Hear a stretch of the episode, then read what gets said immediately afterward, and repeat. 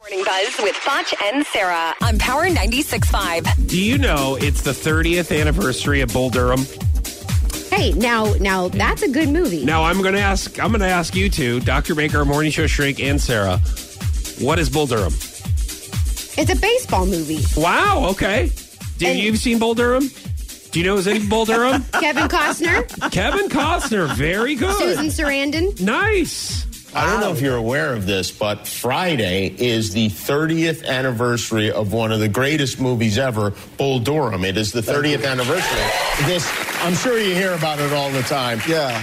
Is it? Is, do baseball players bring that movie up to you? They do, they, and they bring it up because most of them went through the minor leagues. Yeah, and they sure. appreciated the buses and all that things, and so they're they're talking about it in different ways. Okay. So this is. I. I, I, love probably this movie. I, I probably did see it. I've probably seen it a couple times. However, it's been a while. So. I watched it as a kid, and Uh-huh. there was a, a lot of uh, things I didn't understand about that movie. Yeah. Now I understand Yeah. them. Like, what was Crash? That was uh, Kevin Costner's character. What was he doing with Susan Sarandon all the time? Yeah. like, what were they doing in the kitchen with the On the cereal kitchen- scene? the kitchen table, yes, you know, yes. and what was she doing with Nuke?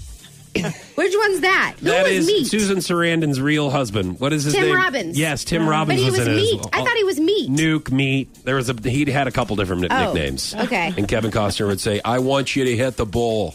Listen to me. I want you to hit the bull. Do as I say."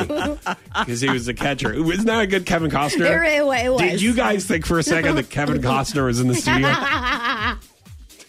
yeah, yeah. I know it's That was one of my really better good. ones. So, um, me, me and Amy Schumer actually have uh, something in common. Oh, what is she this? Says, she says that she no longer cares about her appearance. Uh, Oh, and wow. I, I have. And today is opposite believe day. that. Yeah.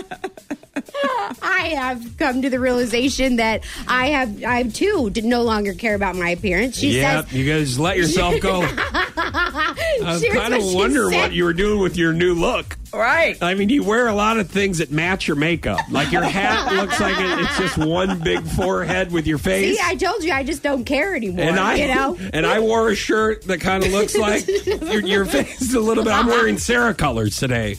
As a matter of fact, Pastel pink, in case you guys I were guess- wondering. Very masculine. I guess I don't care anymore either, Sarah. So we all have something no, in we common. know that.